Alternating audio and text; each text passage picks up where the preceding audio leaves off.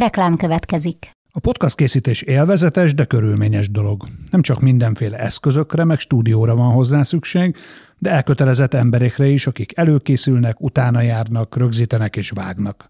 Ezen feltételek megteremtésében segítenek minket és kiadónkat, az egyik legnagyobb független hazai médiacéget, a hirdetők is, mint például a Vodafone Podcast Pioneers programja, amely támogatásával ez az adás is készült, és amely arra jött létre, hogy segítse a magyarországi podcast gyártást. Reklám hangzott el. Több évtized után először alakult ki egy keresleti piac.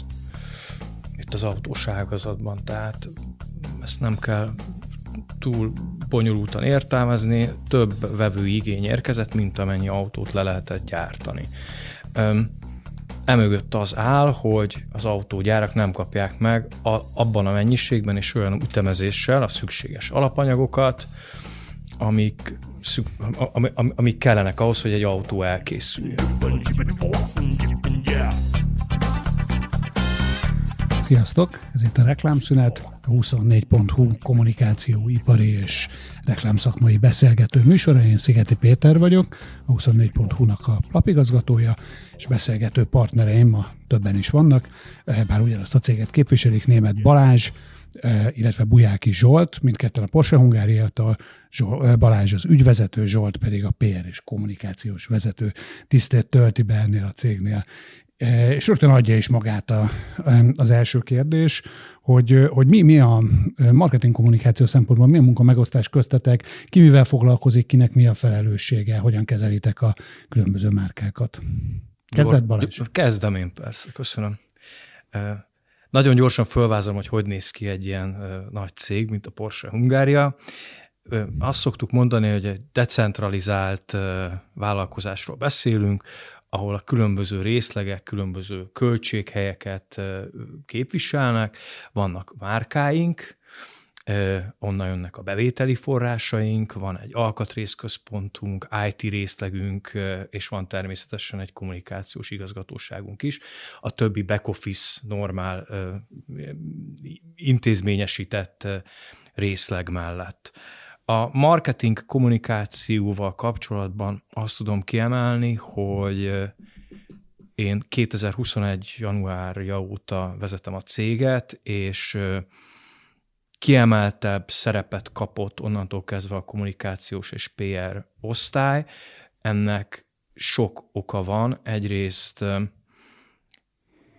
célul tűztem ki, hogy megújítom, felfrissítem, megújítom, felfrissítem a, a, a Porsche Hungáriának a, a működését, és ehhez egy kulcs elem, egy kulcs szereplő a kommunikációs részleg, ami nem csak a külső kommunikációt illeti, nem csak a márkáknak a, a marketing aktivitásait, nem csak a Porsche Hungária, mint brand ö, kommunikálását, hanem természetesen a házon belüli egymással való kapcsolattartást, a dolgozóknak az elégedettségét, miről kapnak hírt, miről nem. És ezen belül nagyon-nagyon sok újítást hajtottunk így közösen végre. Ez azt jelenti, Zsolt, hogy akkor a belső kommunikációval is foglalkozol. Igen, Ezért sziasztok, én is köszöntök mindenkit. Így van, valóban ez egy új leosztás, amiről a Balázs beszél. 2021 áprilisa óta viszem én is eh, ebben az új pozícióban ezt a mm, részleget, és, és tényleg egy, egy vadi új koncepció, külső és belső kommunikációnak a megújításáról beszélünk de azért kihangsúlyoznám az én marketinges múltamat, hiszen több mint 20 éven keresztül marketinggel foglalkoztam, és ezzel a szerepemmel gyakorlatilag kaptam egy olyan megbízást a cégvezetéstől, hogy egyfajta supervisorként is felügyelem a marketing munkát. Nem vagyok a főnökük, a, vagy főnöke a márka marketingeseknek. De azért beleszólsz, amit De azért kell. vannak olyan fórumaink, olyan rendezvényeink, ahol egyeztetünk, és központi dolgokat egységesítve szemléletet át tudunk beszélni, úgyhogy így, így dolgozunk, így közösen. Ez az új helyzet, amit az előbb vázoltatok, ez egy sok szempontból bonyolult, a világot nézve bonyolult szituációban ö, ö, történt meg. Ugye túl voltunk egy Covid-válságon, és éppen belecsöppentünk egy, egy hát bizonyos szempontból talán még különösebb és nem jó értelemben különös helyzetre a világban, mi szerint egy háború van a, a határainknál. Kereskedelmi értékben, meg a ti napi munkátok szempontjából összehasonlítható ez a kettő, és hogyha egyáltalán lehet ilyet mondani, akkor melyik nehezebben kezelhető, melyik nagyobb feladat? Talán úgy lehetne erre a legkönnyebb választ adni, hogy elmesélem a történetét a Covid-tól, amikor, mert akkor még tartott nagyjából Covid korlátozások elég szigorúan voltak véve 2021. januárjában. Akkor a, az ellátási láncokban még nem volt probléma. Alapvetően meglepő módon 2021-ben a COVID időszak alatt is, amikor már részlegesen kinyitottak a márkakereskedések, igen jó eredményeket értünk el. Tehát ilyen szempontból kereskedelmi aspektusát nézve az ügynek nem volt probléma majd... 2021 ugye a, a, a legs, ezt, ezt többen elmondtátok, már a legsikeresebb üzleti évetek volt történetetek során. Ennél csak 22 lesz sikeresebb. De majd ezt az anomáliát is megfejtjük. Ezt már tudjuk most, hogy sikeresebb. Ezt már most tudjuk, igen. Ezt már most tudjuk, nem, nem a nettó árbevételt figyelembe véve, hanem a, az eredményességet, ami mondom az anomália kategória, tehát közgazdasági szempontból nagyon különleges események történnek, rendkívüli eseményeknek vagyunk a, a szemtanúi. Tehát ezután jött egy, jöttek az első jelei annak, hogy az ellátási láncokban probléma van, aminek origójaként a, magát a, a COVID, válságot és a COVID jelenséget kezelték, vagy azt tartották, ezt majd a történelem eldönti, hogy vajon ez százszerzékosan így van-e, de a, a legnagyobb csapást ránk a, a, a, a kereskedelmi szempontból, és egyébként a kereskedelem összefügg az értékesítés a, a marketinggel, azért a háború óta éljük meg. Tehát itt most nagyon egymásra rakódott sok-sok probléma. Ezzel egyetértek, tehát, hogy egészen más helyzetbe került például a, marketing kommunikáció is a COVID alatt, hiszen a COVID alatt mindenki otthon volt bezárva, egy, egy olyan várakozó állásponton, aminek nagyjából sejtettük, hogy egyszer csak vége lesz, és akkor a, azok az eszközök, azok a digitális eszközök, amelyeket akkor mindenki elkezdett aktívan használni, az, az most, hogy újra rendes életet élünk, kiszélesedett. De értelemszerűen a, a háború okozta feszültség, az pedig további bizonytalanságot dob rá erre az egész rendszerre. Tehát, hogy nagyon-nagyon kusza most minden. Kifejezetten marketing kommunikáció szempontból a háború az, az milyen extra kihívás jelent, jelent egyáltalán bármilyet? Termék oldalról például tervezünk valamit, hogy megérkezik, és arra ö, briefelünk egy, egy kampányt, és utána mégsem érkezik, vagy nem olyan számban érkezik meg egy adott áru, egy termék, amit, amit megérné abban a formában hirdetni. Ez egy ilyen nagyon egyszerű, nagyon egyszerű eset. Ez gyakorlatban úgy nézett ki, hogy több olyan kampányt kellett megállítanunk, ami már csőben volt. Tehát, hogy kibriefelt ügynökségi prezentációk túl voltunk, egymás tenyerébe csaptunk, és na akkor induljunk, amikor jön a hír az, hogy, bizonyos modellek vagy bizonyos termékkörök egyszerűen nem elérhetők.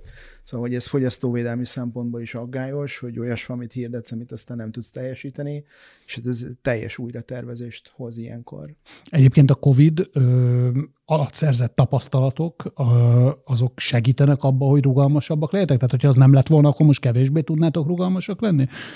Mindenképpen, hiszen, hiszen tényleg megtanultuk azt, hogy nagyon gyors reagálással kell fölvenni a ritmust a piacon, mm, és, és például azzal, hogy elindultak bizonyos készletek a gyáraknál vannak, jól látjuk, hogy bizonyos termékcsoportokban azért tudnak gyártani, és, és érkeztek be hozzánk olyan készletek ebben a, a alapvetően készlethiányos időszakban, tudtunk gyors reagálással kampányt indítani. Tehát, hogy nem egy márkánk használta ki ezt a azonnali reakcióval ezt a lehetőséget.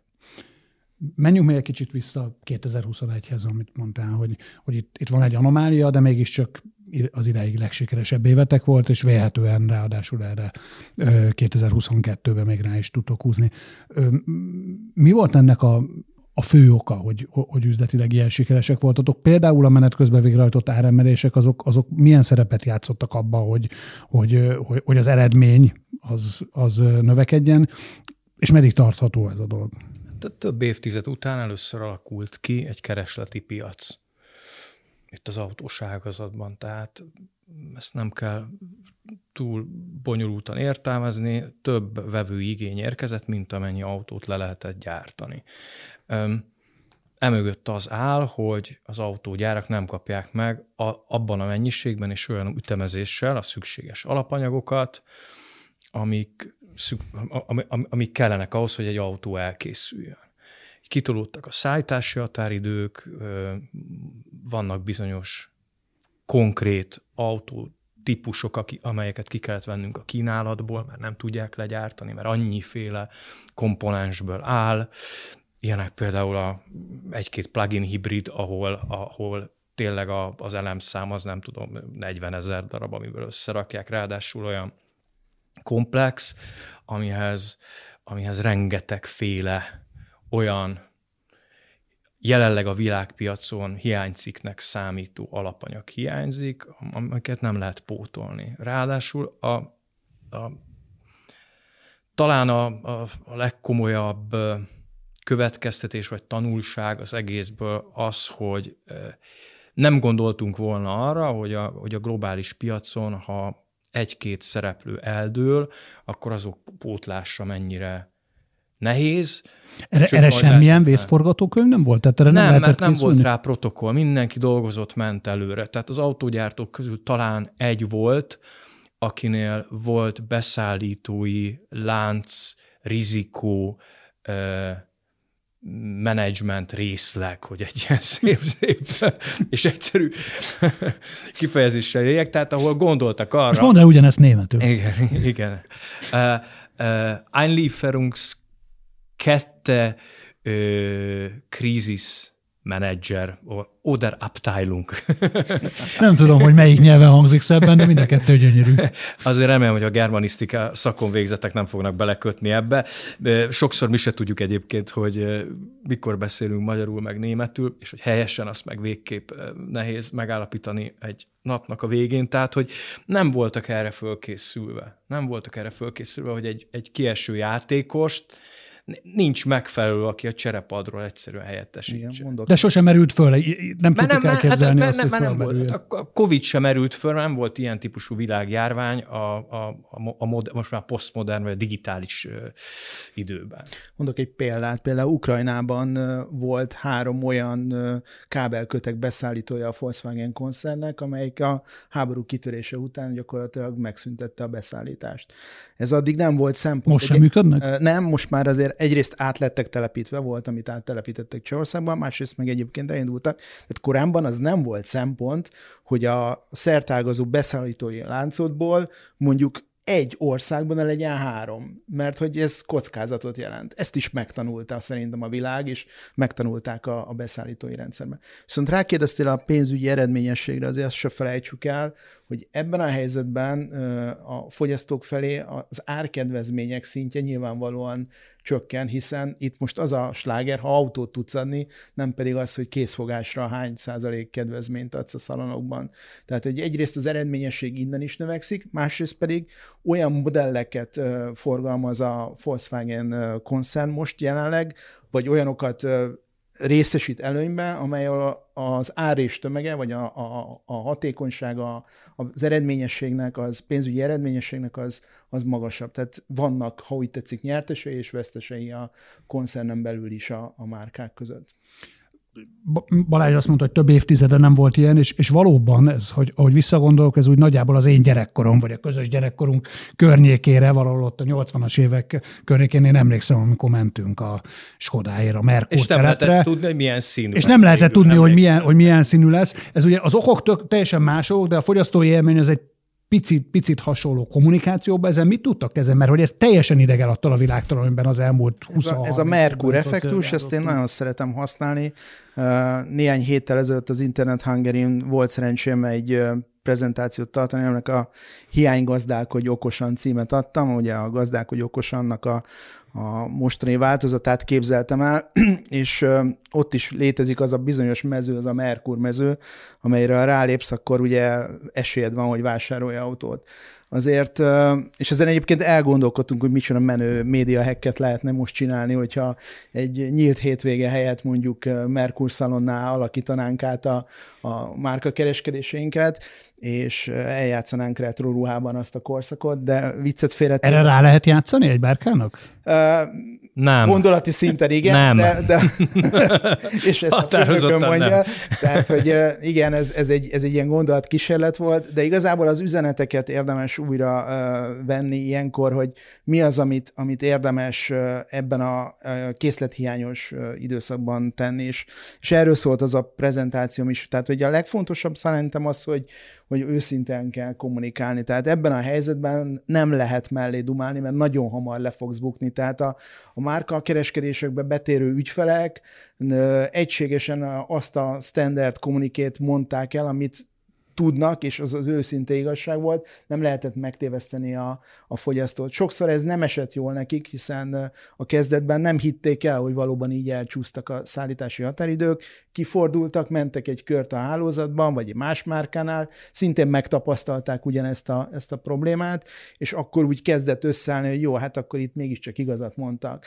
A másik ilyen szempont szerintem meg az, hogy ne ígér felelőtlenül, tehát hogy pontosan az, amire a Balázs is utalt, hogy nem lehet olyan modelleket, olyan márkákat értékesíteni, ahol mi magunk is tisztában vagyunk, hogy ezeket nem fogják legyártani, vagy olyan extrákat, amik, amik a holdban vannak, mert hogy úgy meghosszabbítják a, a, a szállítási határidőt. Ilyenkor mi hozunk egy döntést, és például a konfigurátorban ezeket az extrákat inaktiváljuk, és ezáltal mutatjuk azt a készletet, aminek realit, releváns a, a fogyasztó számára. Lehet, hogy ez majd elvezet egy kicsit hosszatávon, amikor majd ez a helyzet reményeink szerint megoldódik oda, hogy most egy nagyon elkoptatott szót fogok mondani, de egy kicsit fenntarthatóbb, kicsit felelősebb fogyasztó ez. Tehát hogy, tehát, hogy lehet egy kicsit túltoltuk, túltoltátok ti az extrákat és az olyan kiegészítő szolgáltatásokat, amik nélkül tulajdonképpen megvan a fogyasztó? Hát nem. Nem. A, a trendek nem ebbe az irányba mutatnak elképzelhető. Tehát azt mondod, hogy visszamegyünk majd. Nem, épp, épp az, hogy marad ugyanez a, ez a tendencia, itt majd azt, azt fogja kideríteni az előttünk álló válság, ami jön, nem, meglátjuk majd, hogy mennyire lesz súlyos, hogy például az új autó e, kereskedelem és az új autó kínálat mennyire fog, kettő szak, kett, mennyire fog ketté szakadni. Tehát, hogy lesznek-e újra olcsó autók, amik jelenleg vannak, nincsenek, de nagyon kicsi százalékban, tehát inkább az a jellemző, hogy a, a jobb anyagi helyzetben levők engedhetik meg maguknak, most a tömegekről beszélünk, azon belül ki, tehát kisebb ezeknek az aránya, akik megengedhetik maguknak, hogy, hogy, hogy új autót vegyenek, és az is látszik, hogy hát a céges értékesítés aránya az megfold, megfordult a 2000-es évek. 70 vagy 65 százalék magánszemély volt, most meg 65-70 százalék bizonyos márkáknál 88 százalék a céges eladások száma, és ez mutatja azt, hogy a vásárló erő a magánügyfelek esetében milyen meg, megragadta a fülem, amikor azt mondtad, hogy olcsó autó. Igen. Definiáljuk ezt? Mi, mi az ma, amit, amit ma egy olcsó autó, az, az 6 millió forint. Az egy olcsó autó, az új autó. Ezt, ezt a magyar családoknak nem túl nagy része engedheti meg magának. Ezt szerintem nem túl nagy része engedheti meg magának. A, az, azzal kapcsolatban meg, hogy valaki hitelt vegyen fel, azért itt rengetegen több százezer ember nagyon megégette magát, vagy legalábbis ismerünk olyanokat, akik megégették magukat a cégeknél ott egyre ritkább a készpénzes vásárlás, de azért a magánszemélyek igyekeznek ezt preferálni.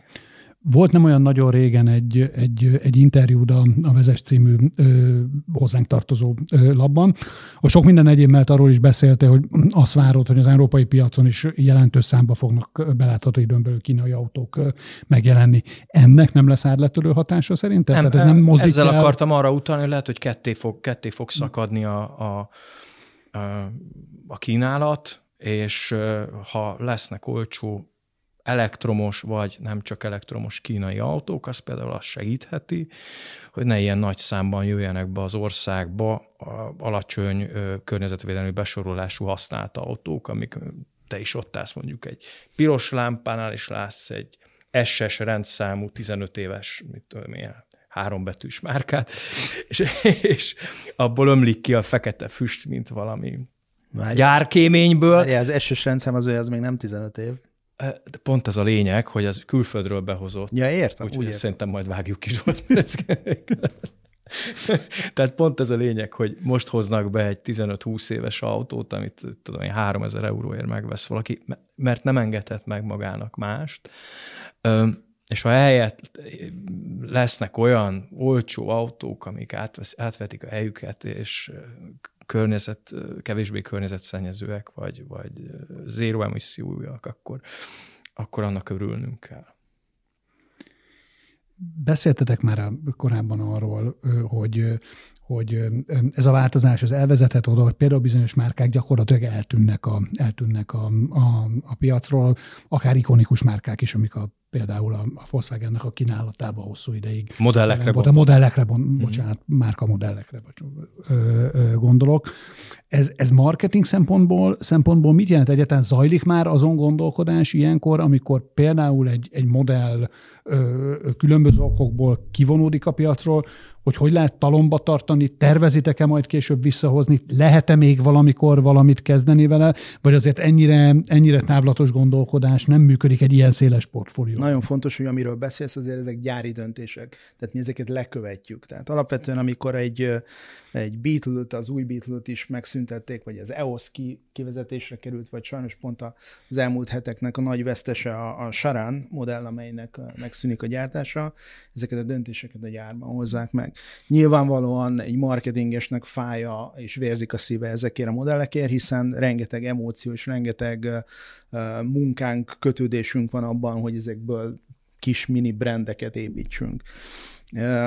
De azért a, a Volkswagen história azért egy nagyon-nagyon erős támaszt ad nekünk, különösen a bogár és a, a transporter kultusz az, ami, amiben szoktunk merítkezni, még mind a mai napig is vissza-vissza nyúlunk. Szerencsés azért a márka, márka Igen, hátteretek. hát ezért nagyon büszkék is vagyunk, szóval ez tényleg egy ikonikus gyöngyszem a, a mi életünkben, és ezeknek a, modelleknek léteznek klubjai. Tehát azt képzeld el, hogy márkahű oldtimer klubok vannak, akiket mi rendszeresen támogatunk. Ugye néhány évvel ezelőtt még aktívan csináltuk a Volkswagen találkozókat, hippi faluval, tehát hogy ezekben rendszeres volt a, a, a márka találkozókon az ügyfelekkel való kommunikáció, de néha, és mondok egy tök jó példát a közelmúltban, például egy, egy Budapest klasszikus filmmaratonnak a támogatása kapcsán egy Beatle, egy régi Beatle volt a, a, a szponzorációs modellünk, amit kitettünk az Uránia mozi elé,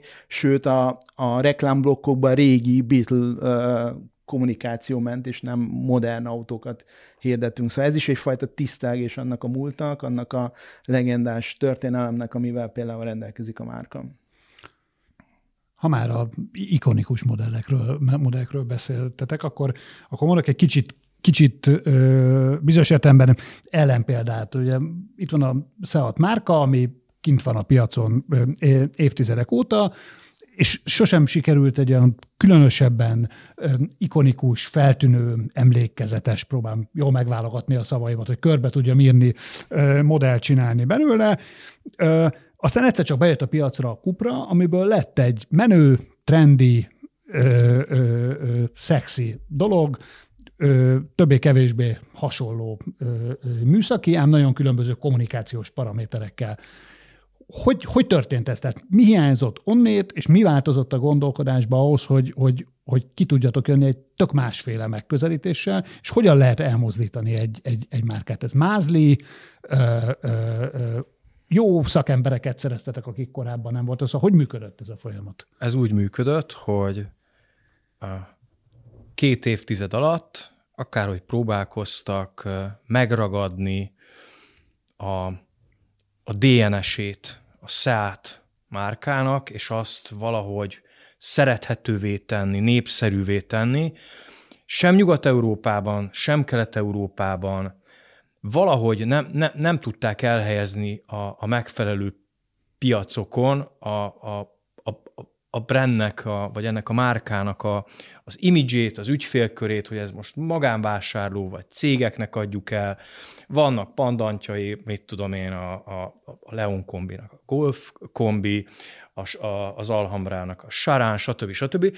És beszélgetve német szakemberekkel, ők azt mondták, hogy valahogy egy olyan, ez olyan V betű, hogy itt, itt volt a Skoda, mint feltörekvő márka, maga Simply Clever, nem tudom így, imidzsével, meg attitűdjével, van a Volkswagen, a maga tradíciójával, innovatív újdonságával, stb. És valahogy a szátot nem tudták elhelyezni megfelelően. És a kulcs itt az, hogy a, a Cupra, ami szerintem az egyik legjobb kezdeményezése a koncernek az elmúlt egy évtizedben. Ott van egy Wayne Griffiths nevű szakember, nagyon tapasztalt, Audis múlt, stb. stb. egy nagyon extravagáns ízlésvilággal, és egy nagyon jó csapatot hozott össze. Nemrég voltunk Barcelona mellett Terramárban, ahol bemutatták az új modelleket, amikről még publikus fotók nem is jelentek meg, és én végig azon gondolkoztam, hogy a kulcsa a, a Cupra sikerének az, hogy ezen a nagyon szigorú, feszes Volkswagen rendszeren ez a menedzser át tudta nyomni az akaratát, és elvinni ezt a Cupra brandet egy, egy olyan irányba, ami, ami elég ránézni egy Cupra Formentorra, és azt mondod, hogy ez igen, ez, ez, ez, ez, ez egy nagyon menő autó. Másnak nincs ilyen, jó az ára, rendkívül jó a minőség, és látszik a jövő kép, hogy amennyire kevésbé fókuszálnak a szátra, úgy, úgy, úgy próbálják meg a, a, a kuprát előtérbe helyezni. Idén gyakorlatilag duplázás lesz, tehát a tavalyi 80 ezer helyett már 160 ezer kuprát fognak értékesíteni, és ez egy, Szép nagy, és ez egy nagyon-nagyon-nagyon komoly eredmény. Azt is azért tegyük hozzá, hogy a Cupra azért a Seatnak a sportos változatából alakult ki, tehát volt egy ilyen limited editionje a Seatnak, a Cup Racing szóból jön egyébként a, a Cupra, és itt azért segít a, a, az identifikációban az, hogy eleve egy sportos autót terveztek. Tehát ami a Seatnál sokáig nem dölt el, hogy céges autó, nem céges autó, itt azért ez definiált, hogy mindenképpen egy dinamikus, trendi, de sportos autóról beszélünk. Tehát akkor itt a bátorság valószínűleg a kulcs szó, nem? Abszolút, Tehát az, hogy meg lehet, és meghoztak hagyták, egy olyan döntést. Hagyták, hagy, hagyták a, a bá, mert azért itt na, nagyon komoly eurómilliárdokról beszélünk, amikor egy új, új márkát, egy új brandet alapítasz, vagy egy új modellt fejlesztesz. Itt az, hogy a, a bátorságot engedték így kibontakozni. Itt ebben ez a, ez a, ez a kulcsmomentum szerintem. És amikor vajon az idea megszületett, akkor már már sejthető volt, hogy ez fog működni, vagy, ez, vagy ebben még ott is bátorság kell, hogy beletold azt a médiaköltést, tehát hogy ez nem, ez későn kezd el látszódni. Ez későn kezd el látszódni, igen. ez igen, működik, és igen. kockázat. Igen, de, egy, de azt tudom mondani, hogy de egyelőre például a, magyar, a magyarországi fogadtatás az kimondottan, kimondottan pozitív. Abszolút kimondottan pozitív, és egy nagyon-nagyon, tényleg nincs rá jobb szó, egy ilyen nagyon menő autó nagyon menő autó. Meg egyedi. Tehát aki unja már ezt, meg azt, meg percepciói vannak egy-egy márkával kapcsolatban azért, mert ilyenek vezetik, vagy olyanok vezetik. Itt er, Ilyet, ti, ti pont ezektől a percepcióktól bizonyos márkáitokat leszámítva viszonylag megmenekültetek, nem? Hát ezért jó, hogy ennyi márkánk van. Tehát ezért örülök neki, hogy a, az EAP-tól a A8-as Audi lángig ki tudjuk szolgálni a, a vevőinket. Beszéltünk már 2021-ről, beszéltünk 2022-ről, nyilván egy ilyen beszélgetős műsorban elengedhetetlen, hogy beszéljünk a, beszéljünk a jövőről is. Egy nagyon egyszerűnek tűnő, ám annál bonyolultabb kérdés. Mit, mit vártok 2023-tól? Semmi Először jót. a saját piacotokon, semmi aztán a médiapiacon. semmi jót. Kínunkban nevettünk ezen, de semmi jót. Tehát jelenleg egy olyan piaci környezetben dolgozunk, ahol a nemzeti valutánk nem stabil, mi pedig importőrök vagyunk, eh, ahol nem tudunk tervezni szállítási határidőkkel, ahol egyik hétről a másikra megváltozik egy-egy modell ellátottsága, tehát hogy azt mondják, hogy kapunk 800 gyártást az egyik hónapban, és akkor lesz belőle 400. Aztán a másik, ami szintén ugyanakkor a probléma, pedig nem logikus, hogy azt mondják, hogy 800 gyártás jön, és 1400-at legyártanak, és akkor ott, ott állunk egy flotta kezelővel szemben, és mondjuk neki, hogy hát akkor a 12 hónap helyett 4 hónap után, vagy 6 hónap után itt van az autó, mert, mert most hirtelen megjött minden hozzá szükséges alkotóelem.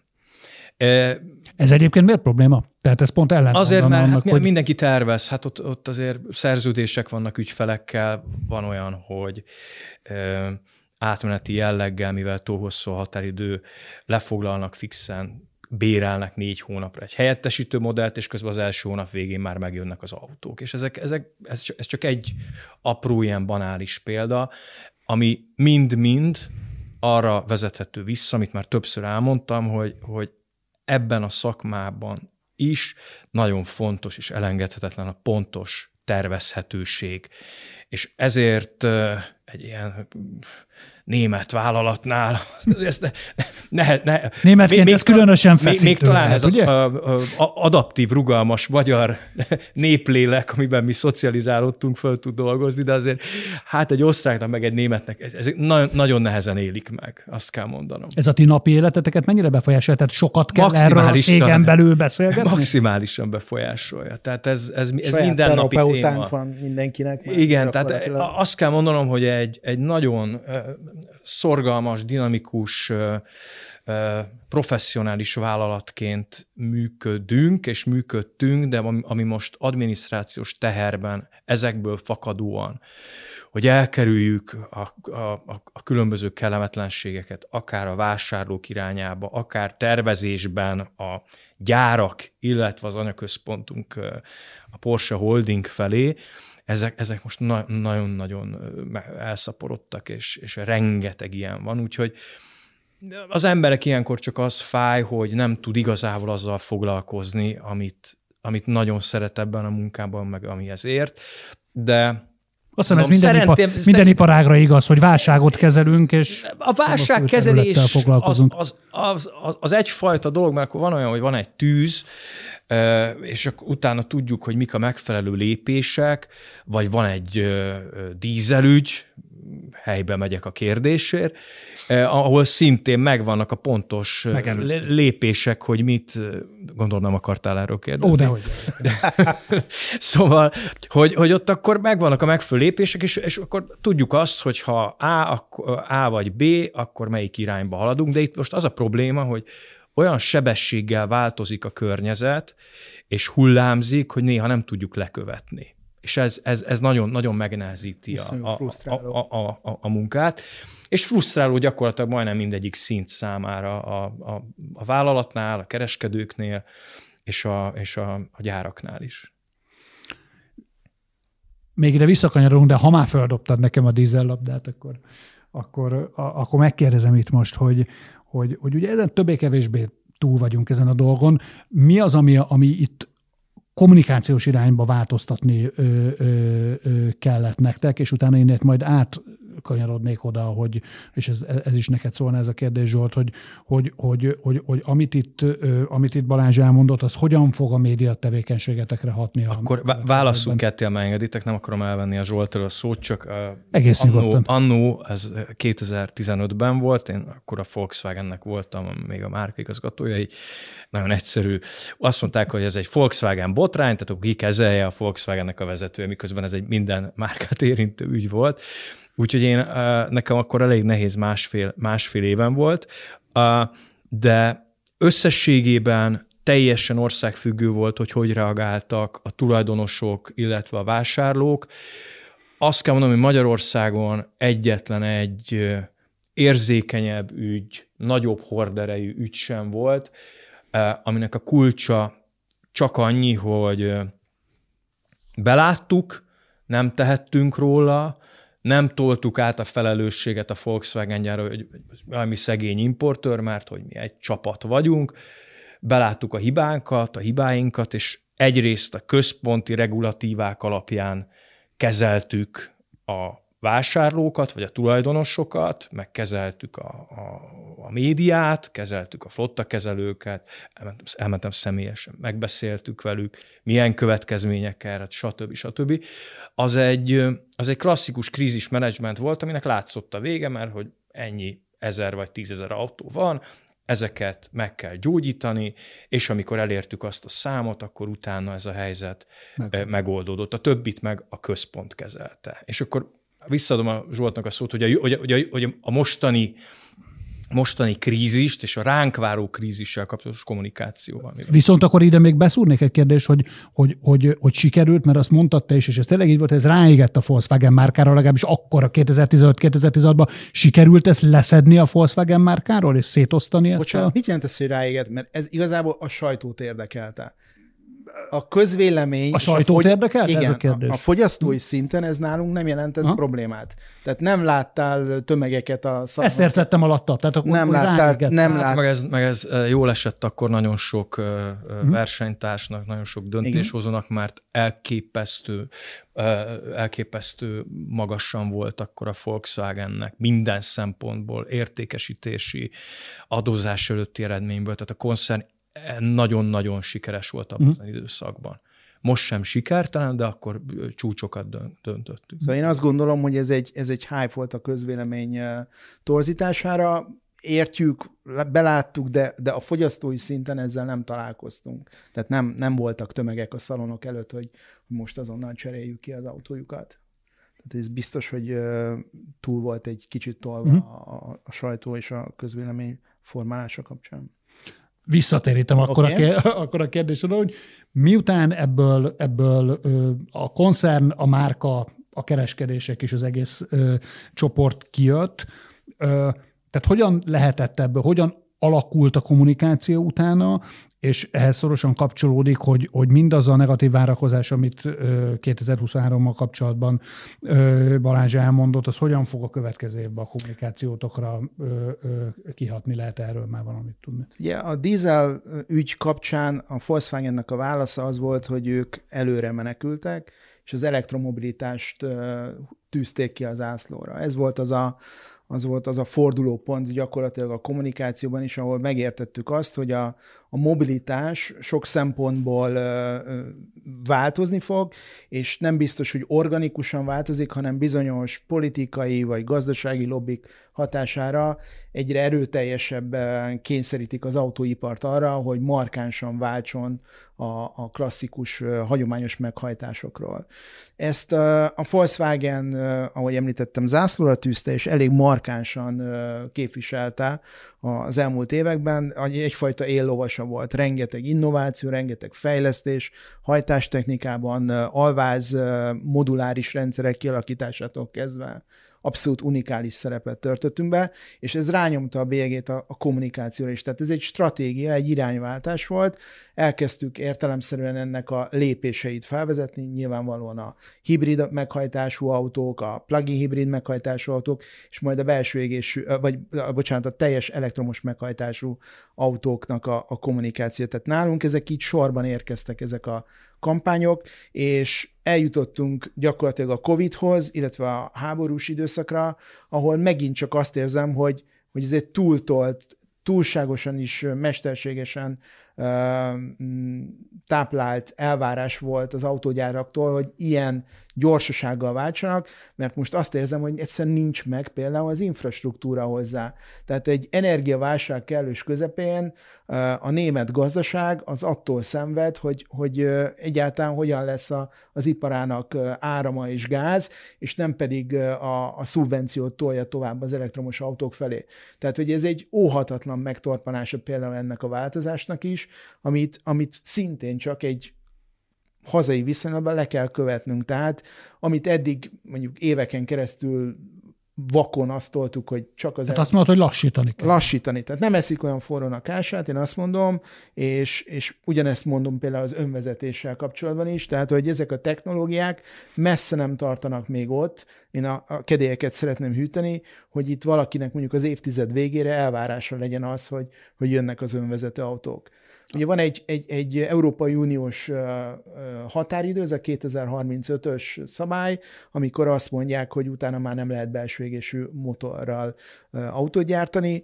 Hát nem tudom elképzelni, hogy ez rohanva ebben a válságban előre, hogy ez, ez, ez, ez helytálló marad ez, a, ez az irány. Akkor jól értem, hogy azt mondod, hogy egy picit, hogyha a válságra más szempontból nézünk, akkor lehet, hogy ez akár segítséget nyújt abba, vagy abba az irányba tol minket, hogy a víziók felől a realitás sok felé formázzuk így a gondolatokat? Ezt, ezt jól értem? Igen, a realitások az, hogy ma a fiatalok például döntő többsége nem akar jogosítványhoz jutni. Tehát neki a mobilitás az nem, már nem egyenlő azzal, hogy egy autót akarok tulajdonolni, hanem ő A-ból B-be akar eljutni. Rengeteg módszere van, elektromos rollertől kezdve a tömegközlekedés, szóval, hogy sokkal felvilágosultabb módon kéne ehhez hozzányúlni, mint hogy ilyen dogma szinten rögzítjük, hogy akkor most autó, autó, belső égésű vagy, vagy elektromos. Ez rossz hír egy autógyártó cég számára? Nem, egy rengeteg lehetőséget nyújt. Tehát például a szolgáltatási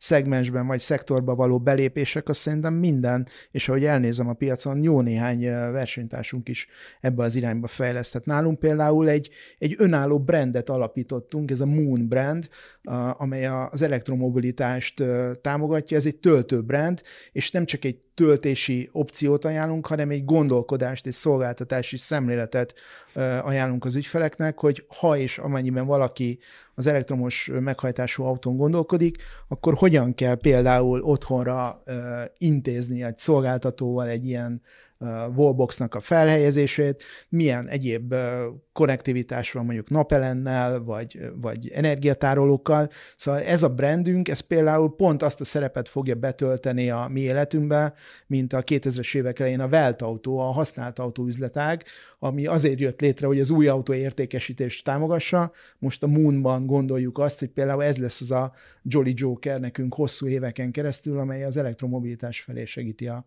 fogyasztót, a vásárlóinkat.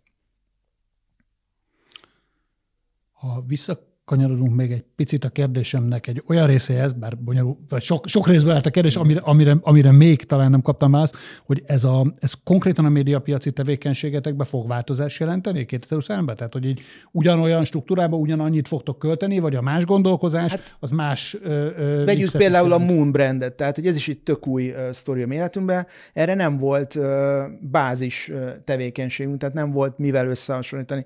Én a, a, a kommunikációs mixünkkel én azt mondom, hogy ez is folyamatosan változó, és abszolút ránk szabjuk. Tehát amit nagyon sok, sokszor sok helyen elmondok, hogy, hogy nincsenek sablonok. Pont ez a legfontosabb üzenetem 2023-ra, hogy egyszerűen meg kell találni minden márkának, minden modellnek azt a, azt a leghatékonyabb eszközt, amiben ő sikeres tud lenni. Ha ez egy tartalmi együttműködés, és rengeteg ilyen uh, új uh, megoldás születik most a, a piacon, vagy ha bemegyünk a PR-be, ott is annyi kihasználatlan terület van még, tehát hogy nem csak hagyományos eszközökben, nem csak lineáris tévében, nem csak óriás plakátban gondolkodunk, hanem elképesztő széles skálán zenél a mi zenekarunk, és, és tényleg nagyon büszke vagyok egyrészt a Pohunak a, az összes marketingésére, másrészt még arra a média partneri viszonyra, ami körülöttünk van, hiszen az ország legnagyobb importőreként valahogy azt érezzük, hogy, hogy elképesztő proaktivitással próbálják a mi munkánkat segíteni, nem győzünk a jobbnál jobb ötletekből tényleg szinte válogatni kikhez kell nektek 2023-ban, vagy akár már 2022-ben leginkább beszélnetek? Ki a, ki a fő célcsoport?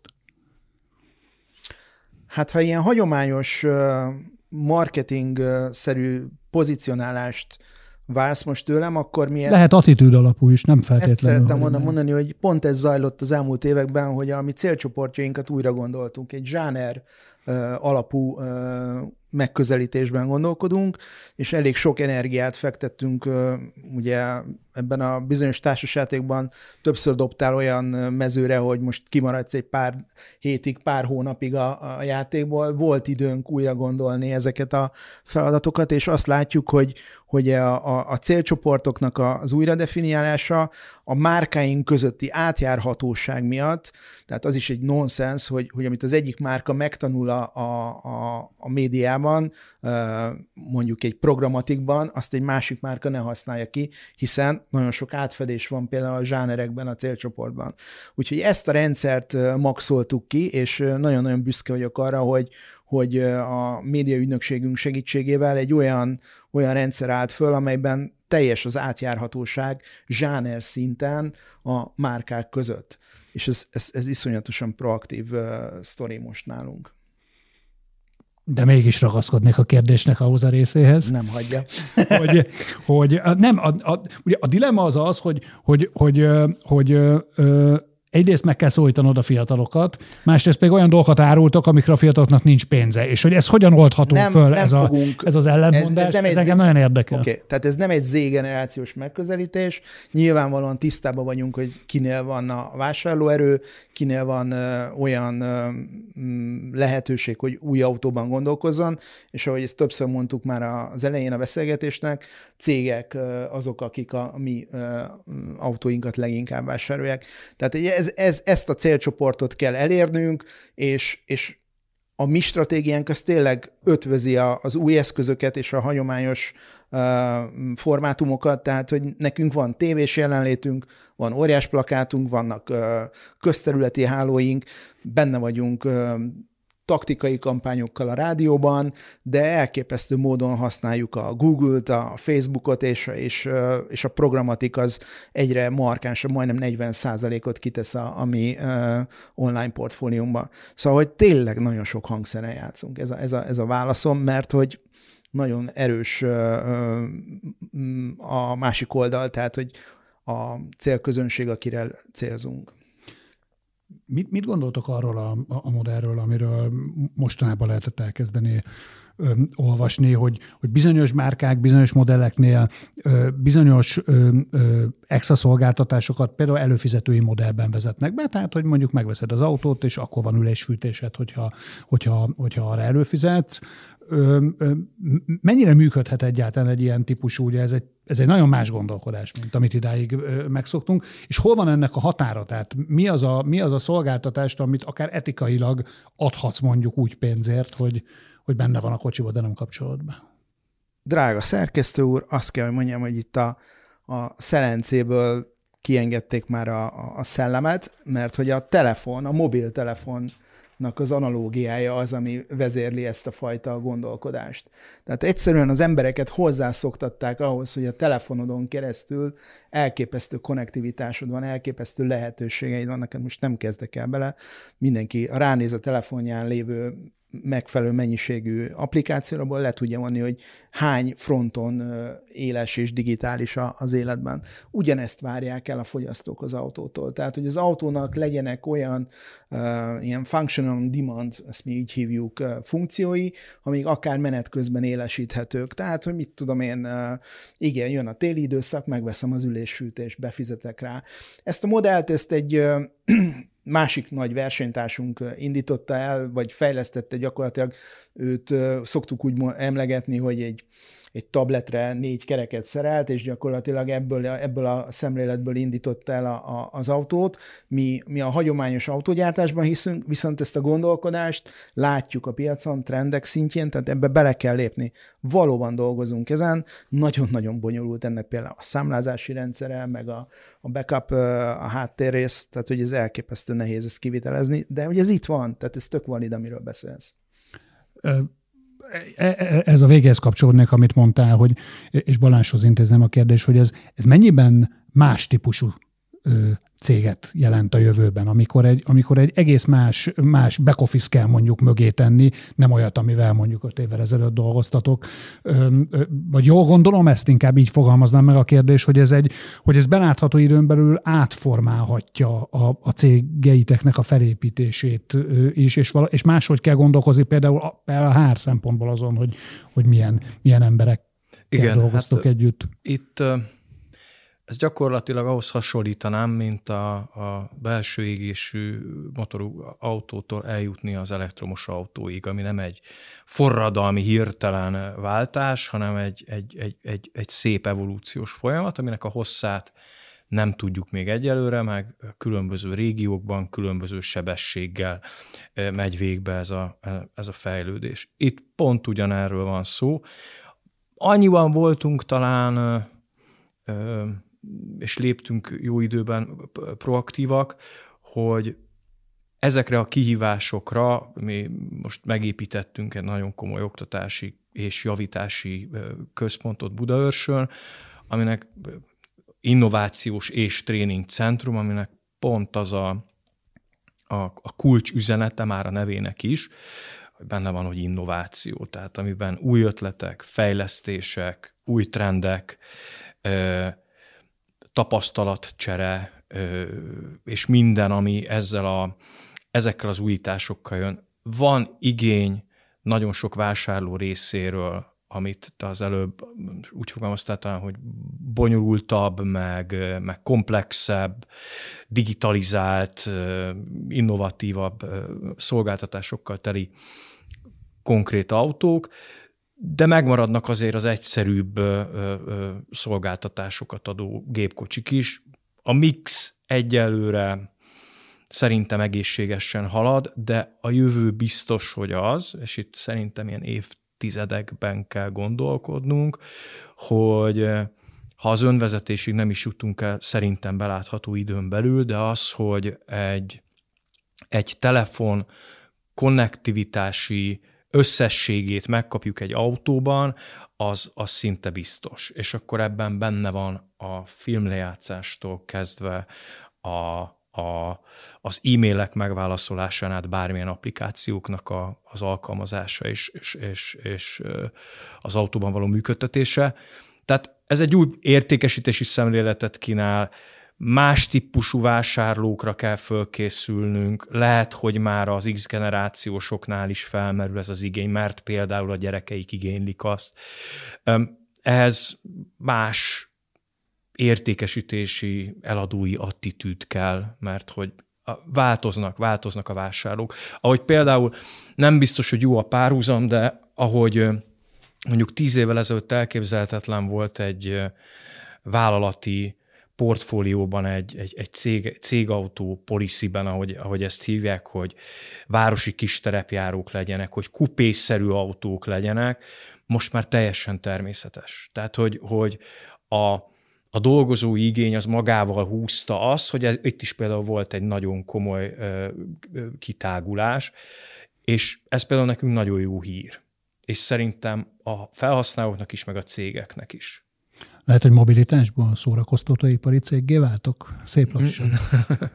Nem hiszem. Szerintem az arányokat azért tartani kell, tehát továbbra is egy autó gyártó cég maradunk, ahol a, a technológia az, az erre fókuszál, de hogy, hogy nyitva van a szemünk. Tehát látjuk, de, de például az, az ott, ott látszik például a legrelevánsabban a fejlődés és a különbség, ahogy a szervizekben dolgozó szakemberek múltkor mondta, hogy, most már nem, nem fehér meg kék gallérosok vannak, hanem ilyen kék-fehér csíkos galléros dolgozók vannak, tehát egy autószerelő az egyharmad részt mérnök, egyharmad részt informatikus, és egyharmad részt megvan benne az a, az a kezes lábasban dolgozó autószerelői vonal, és ott látszik, hogy egy, a, a diagnosztáknak már teljesen más a kihívás, mint tíz évvel ezelőtt volt, sokkal gazdagabb informatikai meg mérnöki tapasztalattal kell rendelkezniük ahhoz, hogyha bejön egy autó, és az nem Nem működik. a kalapácsot veszi elő, hanem a Nem tabletet. a kalapácsot veszi elő, hanem a, hanem a laptopot. Ez, a, ez, ez az óriási különbség.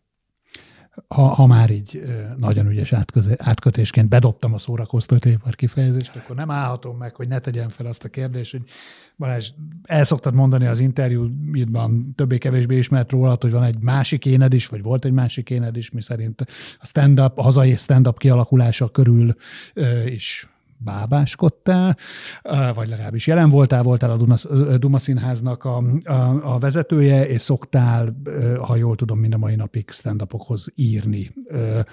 Ez hogy kapcsolódik bele, a, a, egyetlen bármilyen módon belekapcsolódik a normális hétköznapi munkádba, segít a humor abban, hogy könnyebben viseld menedzseri megpróbáltatásaidat, szóval hogy ez összefonódik-e ez a két terület bármilyen módon? Hát a, a Duma Színház születésénél, vagy igazából a, a, amikor elkezdett beindulni, ott, ott jelen voltam, majd aktív részvevője voltam három éven keresztül, mint, mint művészeti vezető, amire nagyon, nagyon büszke vagyok. Aztán jött a felkérés a, a Porsche Hungária részéről, hogy esetleg ö, vállalnám-e az ügyvezetést, és én nagyon nagy örömmel tértem vissza, mert nem kellett föladnom ezt a másik ö, szakmát, merem annak nevezni, mert egy pitang nehéz műfajról beszélünk, ez azt szoktam mondani, az előadó, előadó művészeti fajták közül talán az egyik legkíméletlen, mert egyedül állott egy ember, akire figyel mindenki, és ott, ott nem nagyon lehet hibázni, saját gondolatokat kell megosztani, stb. stb. Szóval, hogy mellette hobbi szinten ezt meg tudtam tartani, és ami szabad időm van, azt általában igyekszem arra fordítani, hogy segítsek másoknak esetleg még jobbá tenni a, a, produkcióját. Úgyhogy ez, ez a folytonosság megmaradt. Az, hogy a humor mennyire része a hétköznapi működésemnek, azt én nem szívesen ítélném meg, azt a kollégáim jobban én látják. Meg, én ezt meg tudom erősíteni, azért mindig élmény Balázsral egy meetingben lenni, tehát azért ezt, azt visszajöttem. De próbálom, főleg most, amikor ilyen rettenetet, hogy és ez nem a, az önsajnáltatás másodperc, vagy ezek nem az önsajnáltatás másodperc, de most azért ilyen tonnás súlyok vannak a, a osztrák ügyvezető társamon, meg rajtam is, ami a, az osztrák központból, meg a gyárak felől jön, és ott próbálunk, meg főleg én próbálok egyfajta ilyen gyűrődési zóna lenni, az ott kialakult feszültség és a kollégáim között, hogy ne folyjon át minden abból, és hát sokszor tényleg talán a nevetés segít abban meg, ahogy tálaljuk a helyzeteket, úgyhogy azért ez nem komolytalanságot jelent, mert ebben a pozícióban, meg ennél a cégnél ezt nem engedhetjük meg magunknak, de, de én azt mindig is vallottam, hogy azért lehet úgy dolgozni egy ilyen szintű és ilyen professzionálisan működő cégnél, hogy közben például jól érezzük magunkat. És akkor ez nem akad össze ez a két szerepkör. Tehát nincs olyan, hogy nincs hú, mit mondanak a Duma színházba, nem mondhatod te ezt, vagy nem írhatod le, mint egy cégvezető. Szóval érted, hogy mire gondolok? Tehát ez nem tud... Azt hittem, hogy fordítva kérdezed, az orikosabb lenne, hogy... Vagy akár, fordítva, vagy akár fordítva. Nem, fordítva azért kínosabb. De a, a szívesen elmondom, amit ott elmondanak, és mondjuk van valami közöm hozzá bent, mint hogy benti bármiféle dolgot átvigyek oda arra, arra a színpadra. Záró kérdés, végtelenül egyszerű. Mi a legnagyobb kihívása az autóiparnak ma, ami előttünk el? Hát ö, mindenképpen a, az ellátási láncok rendeződése, amihez elengedhetetlen jelen állapot szerint azért, mert ö, aránytalanul nagy mennyiségű ö, alapanyagokhoz szükséges elem van például Oroszországban, ezért elengedhetetlenül szükséges. Természetesen a, a humanitárius részét mindenképpen előbbre véve, de ami a gazdaságra való hatását illeti, hogy a háború befejeződjön, ez mindenképpen fontos. Fontos, hogy, hogy Tájvánt, amíg nem épülnek meg az európai félvezető gyárak, addig nehogy bántsák, és, és gyakorlatilag ami a legnagyobb kihívás, hogy egészségesen kezelni ezt a, ezt a kiszámíthatatlan és tervezhetetlen időszakot, és, és itt nincs más mód, mint őszintén beszélni a kereskedő partnereinkkel, őszintének lenni a reklámjainkban, és őszintének lenni a, a kuncsaftokkal, a vásárlókkal szemben, fölvázolni ezt, hogy megértsék, hogy ami nem jó jelenleg, az, az miért van, még ha ez két hetente változik is, ez egy fárasztó tevékenység, de nekünk per pillanat nincs más választásunk. Zsolt? Csatlakozom. Borzasztó kihívás ezekre a rezgésekre jól reagálni taktikailag, de azt gondolom, hogy amit már korábban is mondtam, hogy őszintén, hitelesen és felelősen kell ö, tolni a kommunikációt, és, és megtalálni azokat az eszközöket, amelyek tényleg most gombamód szaporodnak, tehát jó rezgéssel, jó érzékkel hozzányúlni olyan, olyan innovatív eszközökhöz, amelyekkel mi profitálni tudunk. Ezt a fajta készséget próbálom a csapatomra ráerőltetni, és kérni tőlük, hogy, hogy ilyen szemléletben dolgozzanak. Én egyébként ebben azt gondolom, hogy ez egy kihívásokkal teli időszak, úgyhogy én kvázi ezt szeretem is. Nagyon szépen köszönöm. Ö, a... Szeretni, azt nem mondom, szeretjük, de azért már nagyon, nagyon szeretnénk látni a végét is. Tehát, hogy itt azért már jó lenne látni, hogy, hogy ez az egész komplex, sok összetevős, és még további veszélyeket magába rejtő, mert még nem tudjuk, hogy a Covid-nak hányadik hulláma jön, és akkor a stagfláció lesz és Ezeket milyen mély ne is semleges, légy szíves. Szóval, hát ez a hétköznapunk részei, tehát azért van itt egy, van itt emiatt egy, egy globális depresszív életérzés, úgyhogy én, én abban bízom a kihívások mellett, hogy hogy 2023 második felére nagyjából kiegyenesednek a dolgok, kisimulnak, elsimulnak. Hát legyen így, köszönöm. Szebb végszó volt, mint amikor az előbb azt hittem, hogy már a végszó van.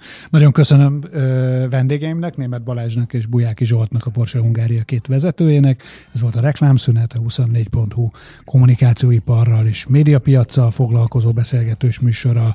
Néhány hét múlva más vendéggel, vendégekkel, de hasonló jellegű kérdésekkel folytatjuk. Viszont hallásra mindenkinek. Yeah.